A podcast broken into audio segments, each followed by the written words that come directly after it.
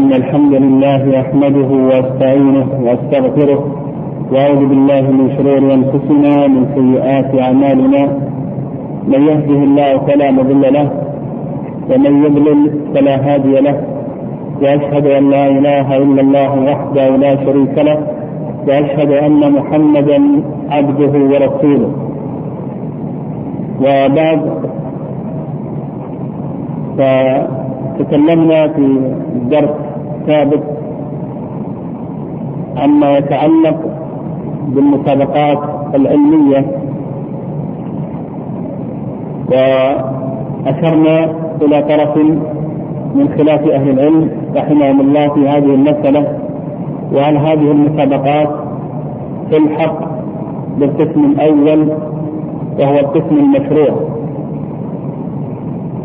الذي يجوز أخذ العوض عليه مطلقا، أو أنه يلحق بالقسم الثاني، لأن هناك خلافا بين الحنفية وجمهور أهل العلم رحمهم الله، وأشرنا إلى دليل كل منهم. ثم بعد ذلك تطرقنا إلى بعض مسائل الإجارة المنتهية بالتمليك، وذكرنا تعريفا لها وتاريخ نشأتها، وذكرنا أن تعريف الإجارة المنتهي بالتمليك هو تمليك منفعة مدة معلومة يتبعه تمليك العين بغير معلوم إلى آخره. وأشرنا إلى بعض المسائل المترتبة على هذه المسألة، فذكرنا من هذه المسائل الشرط في العقد، وأن الشروط في العقود تنقسم إلى 4 أقسام لما يشترطه أحد المتعاقدين مما له فيه منفعة، ينقسم إلى 4 أقسام. القسم الأول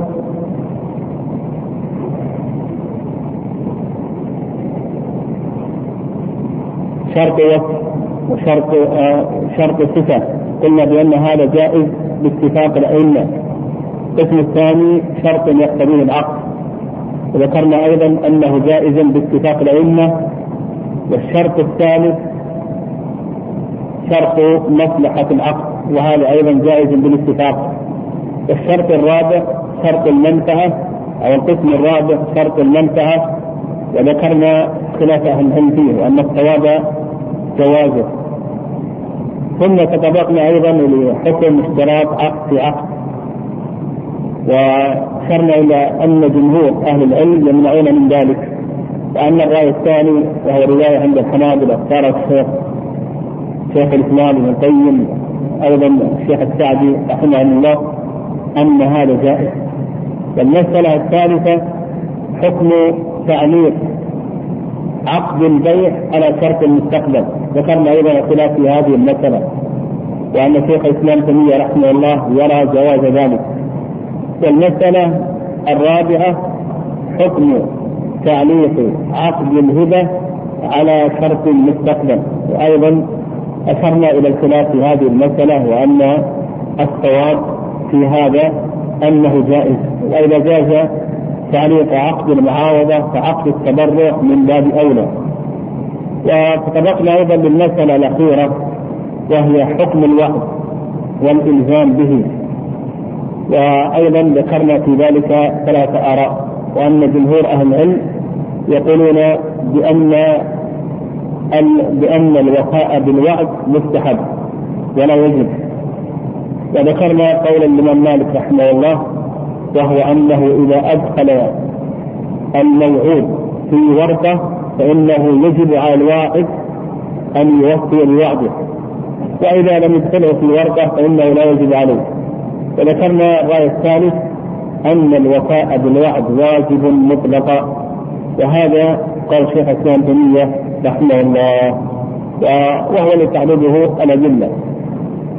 عندنا في درس هذا اليوم ما يتعلق بأقسام الإجارة المنتهية بالتمليك، وحكم كل قسم من هذه الأقسام. الأقسام تنقسم إلى ثلاثة أقسام، أو الإجارة المنتهية بالتمليك تنقسم إلى ثلاثة أقسام.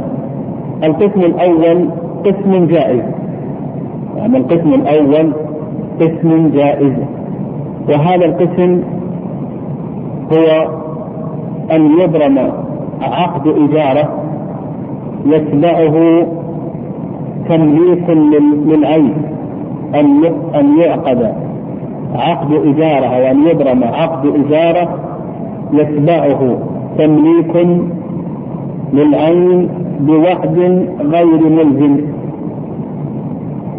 نقول القسم الأول الجائز، وهو أن يعقد عقد إجارة، أن يبرم عقد إجارة خلال مدة معينة ويقترن بهذا الوعد تمليك للعين أو وعد بتمليك العين، وهذا الوعد غير ملزم، وهذه الصورة جائزة. يعني هذه الصورة جائزة لأنها في حقيقتها عقد إجارة، فالمؤجر أجر المستأجر هذه العين ووعده وعدا غير ملزم أن يهبه هذه العين في نهاية مدة الإجارة أو أن يبيعها عليه، فهذا جائز ولا بأس به. وحقيقة هذا العقد أنه عقد إجارة فقط، عقد إجارة فقط. مثال ذلك أن يكون هناك اتفاق بين مستأجر ومؤجر على استئجار مثلا مولدات كهربائية، على استئجار مولدات كهربائية لمدة 10 سنوات، كل سنة بكذا وكذا، كل سنة بكذا وكذا، فهذا عقد إجارة، يعني عقد إجارة مع وعد من المؤجر للمستأجر أن يملكه هذه العين بعد انتهاء مدة الإجارة. فإذا انتهت مدة الإجارة، إذا انتهت مدة الإجارة فإن المؤجر يهب المستأجر لهذه العين، يهبه هذه العين، إما لأن العمر الافتراضي لهذه الآلة قد انتهى، يعني هذه الآلة الآن قد استهلكت، أو أن نقل هذه الآلات فيترتب عليه كلفة مالية قد تكون مساوية لهذه الآلات أو تكون أكثر من قيمة هذه الآلات، فيقوم بهبة هذه الآلات للمستأجر أو يقوم ببيع هذه الآلات للمستأجر. فحقيقة هذا العقد أنه عقد إجارة فقط، ولا يقترن به عقد بيع. فمثل هذا جائز، لأن الأصل في عقود الإجارة، الأصل في عقود الإجارة الجواز والحل. فتلخص لنا القسم الأول الصورة الجائزة، والقسم الجائز أن يبرم عقد إجارة حقيقي على استئجار عين مدة معينة بأجرة معلومة مقصدة، يتبع هذا تمليك للعين لكنه تمليك غير ملزم، يعني وعد بالتمليك غير ملزم، فهذا أشرنا إلى أنه جائز ولا بأس به، وهو في حقيقته عقد إجارة، وذكرنا مثالا لذلك. القسم الثاني الصورة أو القسم الممنوع. والقسم الممنوع هو أن يبرم عقد على عين من الأعيان، وكثيرا ما تكون هذه العين هي السيارة، أن يبرم عقد على عين من الأعيان خلال مدة معينة بأقساط معلومة أن يبرم عقد على عين من الأعيان خلال عقد إجارة على عين من الأعيان خلال مدة معينة بأقساط معلومة.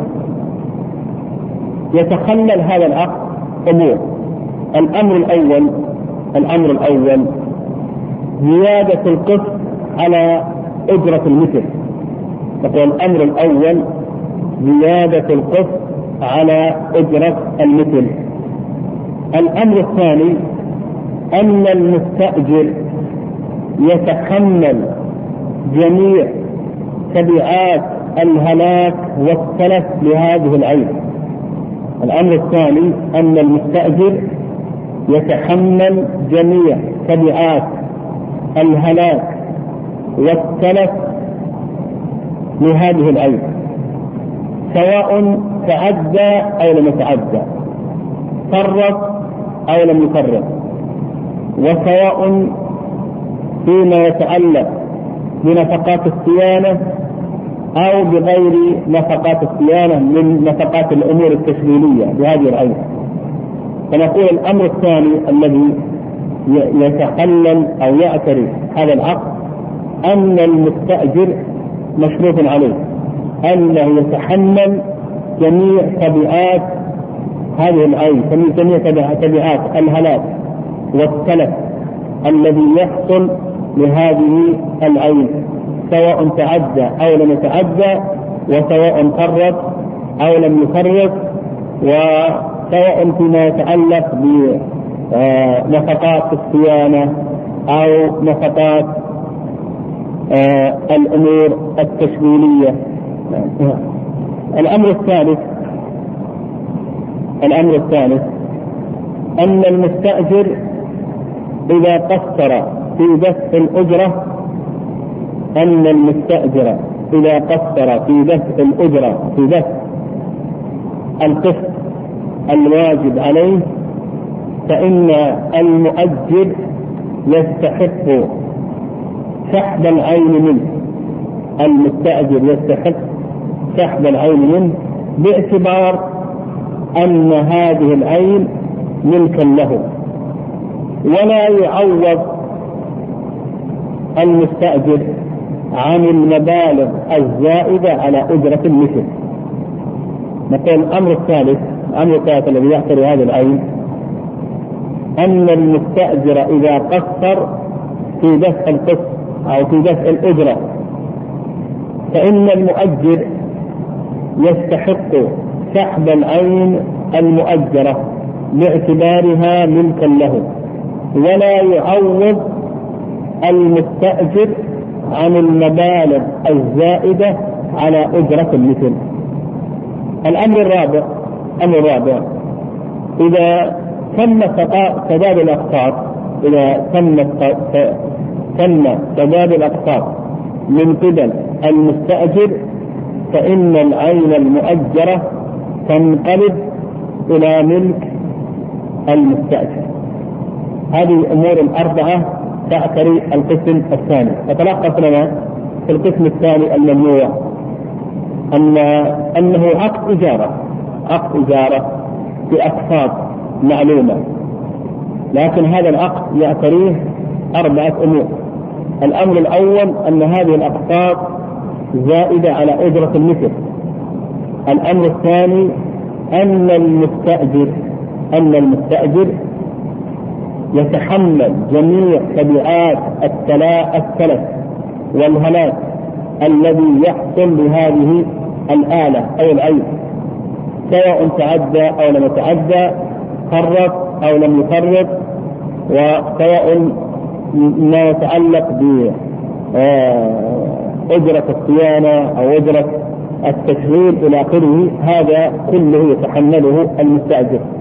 الأمر الثالث أن المستأجر إذا قصر في هذه الأجرة المقسطة أو هذه الأقساط فإن المؤجر يستحق أن يسحب منه العين المؤجرة باعتبارها ملكا له، ولا يعوض المستأجر عن المبالغ الزائدة على أجرة المثل التي دفعها. الأمر الرابع أنه إذا انتهت مدة سداد الأقساط فإن العين تنقلب ملكا للمستأجر. هذه الصورة أو هذا القسم هذا ممنوع. ووجه المنع، كيف منع هذا القسم؟ نقول بأن هذا القسم منع لأنه توارد عقدان على عين واحدة، عقد إجارة وعقد من بيع. يعني وجه المنع في هذا القسم أنه توارد على هذا العقد أو هذا توارد على هذه العين عقدان، عقد إجارة وعقد بيع. كيف عقد إجارة؟ عقد إجارة لأن المؤجر يستحق سحب هذه العين من المستأجر إذا قصر في دفع الأقساط، فدل على أن المستأجر الآن ما ملك،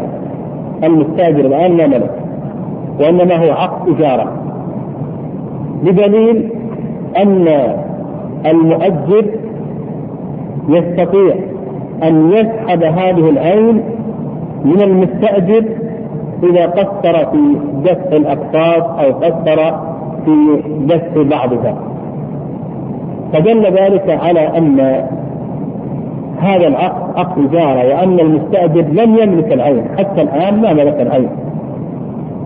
وكذلك أيضا يدل على أنه عقد إجارة أن المؤجر يستحق الأجرة كاملة، وهي الأقساط التي يدفعها المستأجر. أيضا هو في نفس الوقت عقد بيع،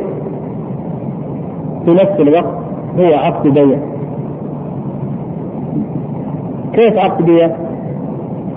لأن المستأجر يتحمل ضمان سلف هذه العين وهلك هذه العين، يعني كل تبعات السلف والهلاك الذي يحصل لهذه العين يتحمله المستأجر.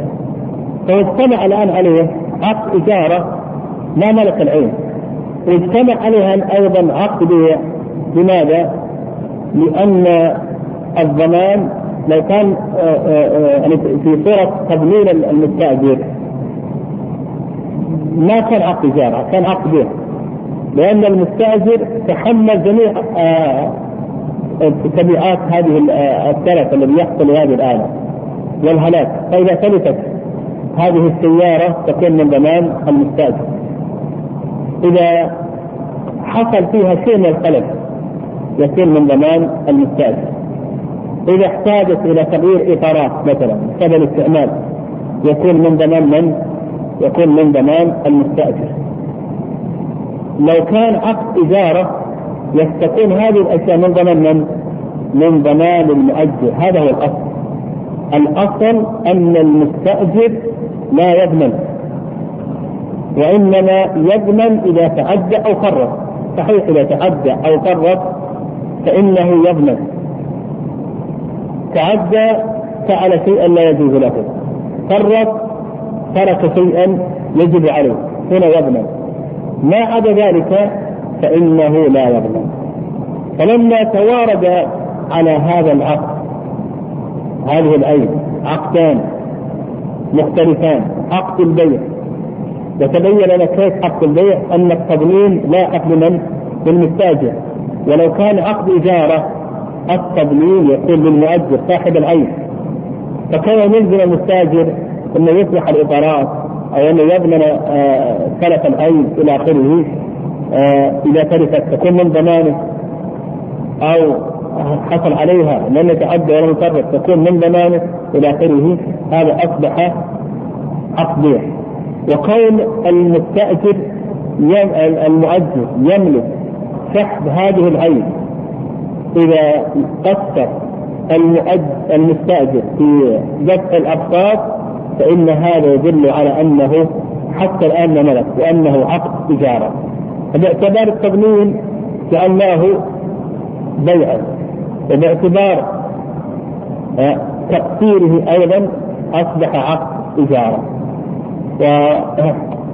فلما توارد هذان العقدان على هذه العين، وهذان العقدان أحكامهما مختلفة وآثارهما متباينة، لم يصح هذا العقد. عقد البيع يختلف عن عقد الإجارة. فعقد البيع الملك يكون لمن؟ للمشتري، والضمان يكون على المشتري.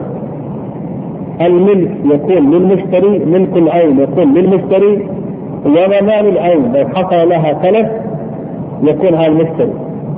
عقد الإجارة لا، الملك للمؤجر والضمان على المؤجر، ضمان العين أيضا على المؤجر ما لم يتعدى المستأجر أو يفرق. فكيف نجمع على هذا الشخص الذي استأجر، نجمع عليه الضمان تبعات حق البيع، ونجمع عليها أيضا تبعات حق الإجارة؟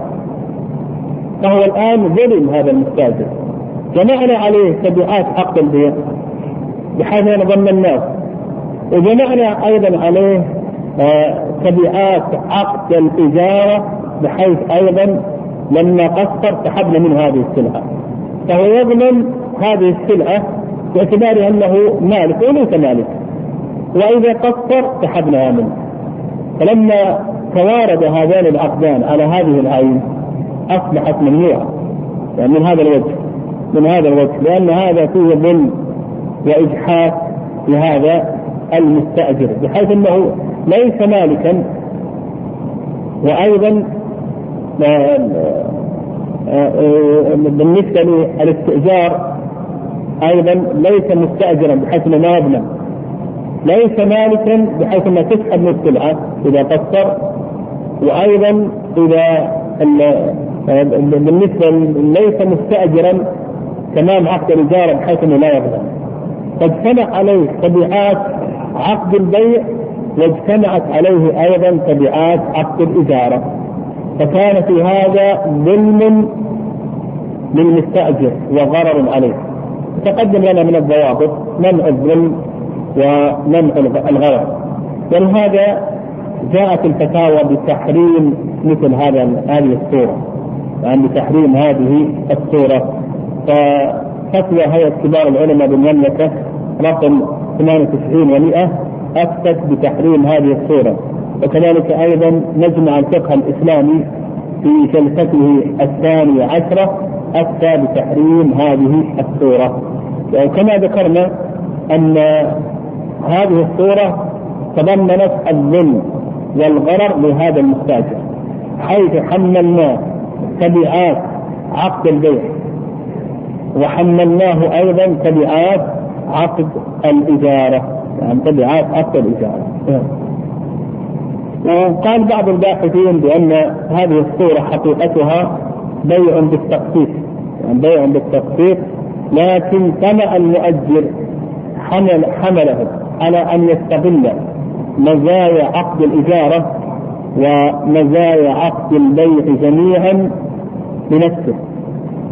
طمع المؤجر حمله على أن يستغل مزايا عقد الإجارة ومزايا عقد البيع جميعا لنفسه، وذلك بتحميل طبيعات عقد الإجارة وعقد البيع على المستأجر، فيكون في هذا الظلم وضرر فيكون ممنوعا منه.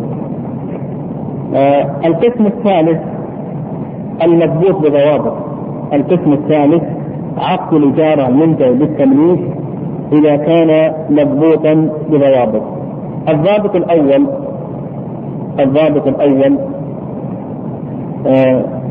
أن يكون ضمان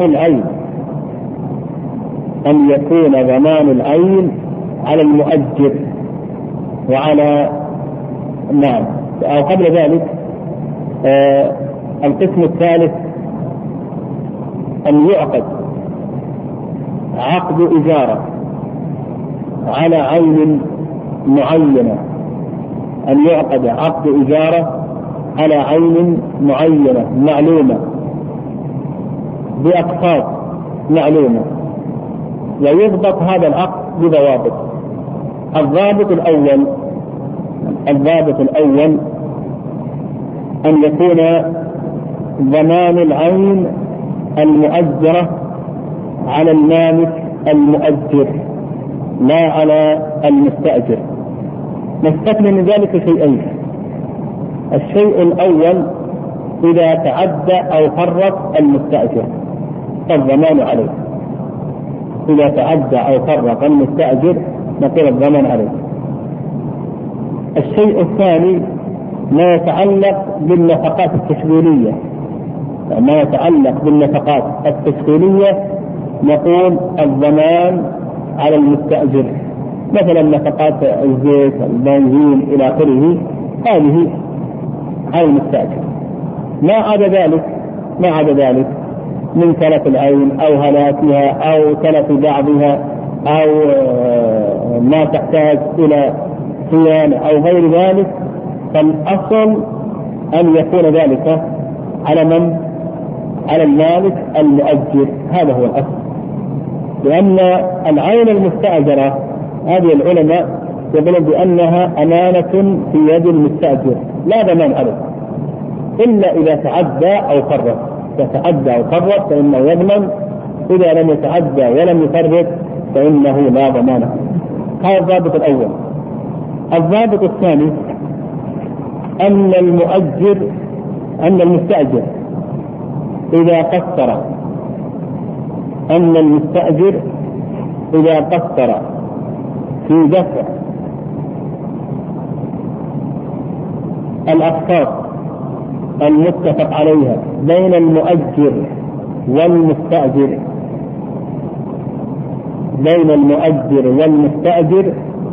فإنه يرد له ما زاد على أجرة المثل. يقول الضابط الثاني أن المستأجر إذا قصر في دفع الأقساط وسحبت منه العين نقول بأن المؤجر يرد للمستأجر ما زاد على أجرة المثل. فقد تكون أجرة المثل في هذه السيارة في الشهر 500 ريال، يأخذ منه المؤجر 1200 ريال كل شهر. فإذا قصر المستأجر في دفع هذه الأقساط للمؤجر بناء على أنه عقد إجارة، للمؤجر أن يسحب منه هذه العين، لكن يجب على المؤجر أن يرد على المستأجر ما زاد على أجرة المثل. هذا الضابط الثاني. الضابط الثالث ما يتعلق بالشرط الجزائي.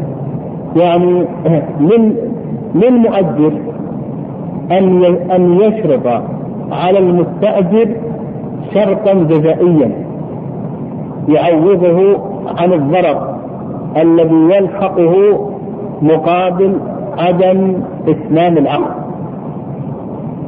نقول ما يتعلق بالشرط الجزائي للمؤجر أن يشرط على المستأجر شرطا جزائيا يعوضه عن الضرر الذي يحصل له مقابل عدم إتمام العقد، ويكون هذا الشرط الجزائي بقدر ماذا؟ بقدر ما حصل عليه من الضرر، فينظر كم حصل عليه من الضرر مقابل عدم إتمام هذا العقد يدفع إليه، ما زاد على ذلك فإنه لا يدفع إليه. وهذا هو الصواب فيما يتعلق بالشرط الجزائي. الشرط الجزائي يقول يصح اشتراطه مقابل الضرر الذي يلحق المشترك، أما ما زاد على ذلك فإنه ليس له أن يأخذه. وبهذا حصل أو أفتت هيئة كبار العلماء في المملكة العربية السعودية. إذا توفرت هذه الشروط الثلاثة أصبح عقد إجارة عقد الإجارة هذا تقلله هذه الضوابط الثلاثة. اختلف فيها العلم رحمه الله، وهذا الخلاف ينبني عن مسألة ذكرنا. فذهب بعض العلماء إلى منع هذا العقد مطلقا،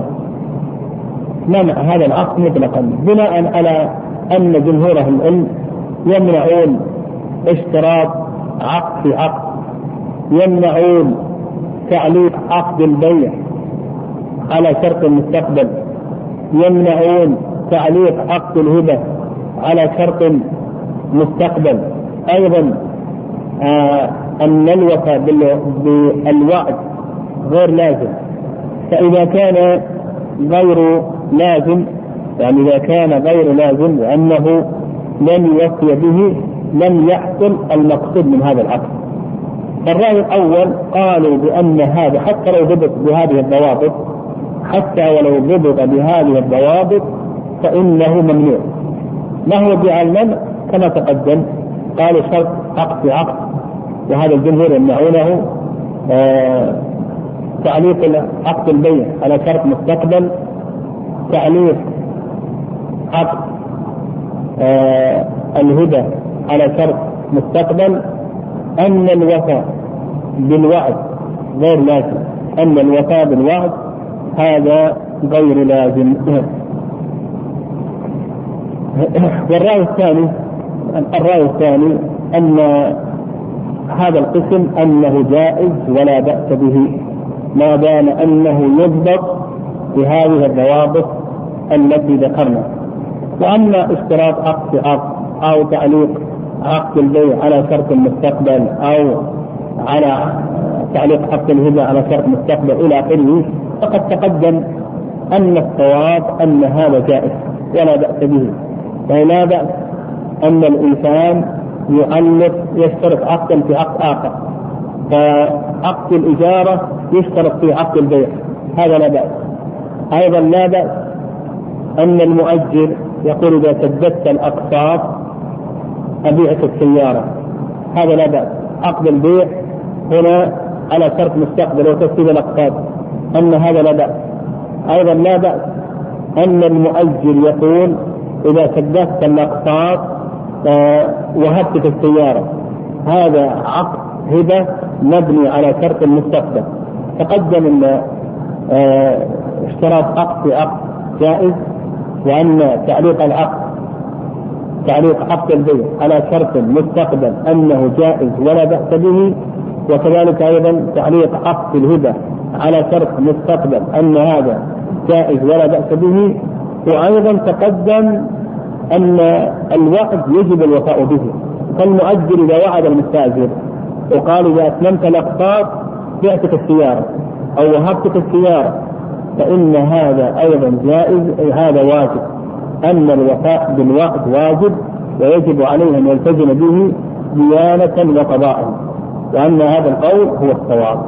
فإذا توفرت هذه الشروط وتوفرت هذه الضوابط، وتبين لنا أيضا المسائل السابقة التي رتبت على هذه المسألة وأن إنها كلها جائزة ولا بأس بها، أصبح هذا العقد صحيح.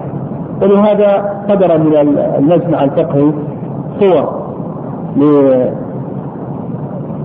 لإجازة هذا العقد. نذكر تكلموا عن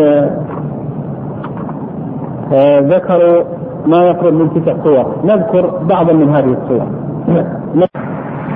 عقد إجارة، الصورة الأولى عقد إجارة مع وعد بالبيع في نهاية المدة. عقد إجارة مع وعد بالبيع في نهاية المدة، قالوا هذه الصورة لا بأس بها وجائزة، يعني يعقد عقد الإجارة ويعد المؤجر المستأجر الذي أخذ هذه السيارة بالأقساط أنه يملكه إياها في نهاية المدة. وهنا الثمن، على أنه يملكه إياها بدفعة قدرها كذا وكذا. فهذا مجمع الفقه الإسلامي بجدة أفتوا بجواز هذه الصورة، يعني ما دام توفرت الشروط الثلاثة السابقة والضوابط الثلاثة السابقة. الثاني الصورة الثانية عقد إجارة مع وعد بالبيع في نهاية المدة بسعر السوق. الصورة الثانية عقد إجارة مع وعد بالبيع في نهاية المدة بسعر السوق.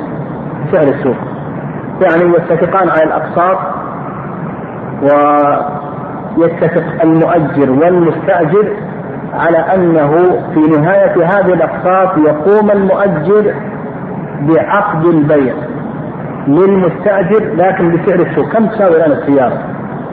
يعني كم تساوي الآن؟ فيبيعه هذه السيارة كم تساوي بسعر السوق. فهذه أيضا أجازها مجمع الفقه الإسلامي.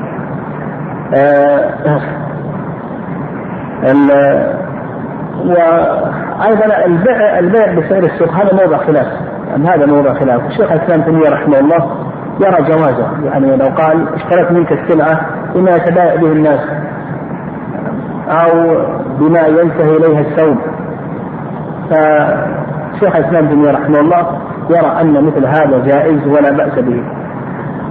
الصورة الثالثة عقد إجارة مقرون بوعد الهبة، يعني عقد إجارة مقرون بوعد الهبة، يعني يعقد له على هذه السيارة بهذه الأقساط إلى آخره، ويعد المؤجر يعد المستأجر على أنه إذا أتم سداد الأقساط فإنه يهبه هذه السيارة أو يهبه هذه المحركات أو المولدات أو غير ذلك. فهذا أيضا مجمع الفقه الإسلامي قالوا بأن هذا جائز ولا بأس به، يعني هذه جائزة ولا بأس به. الصورة الرابعة، يعني الصورة الرابعة قالوا الصورة الرابعة عقد إجارة مقترن بهبة معلقة على شرط وهو سداد الأقساط.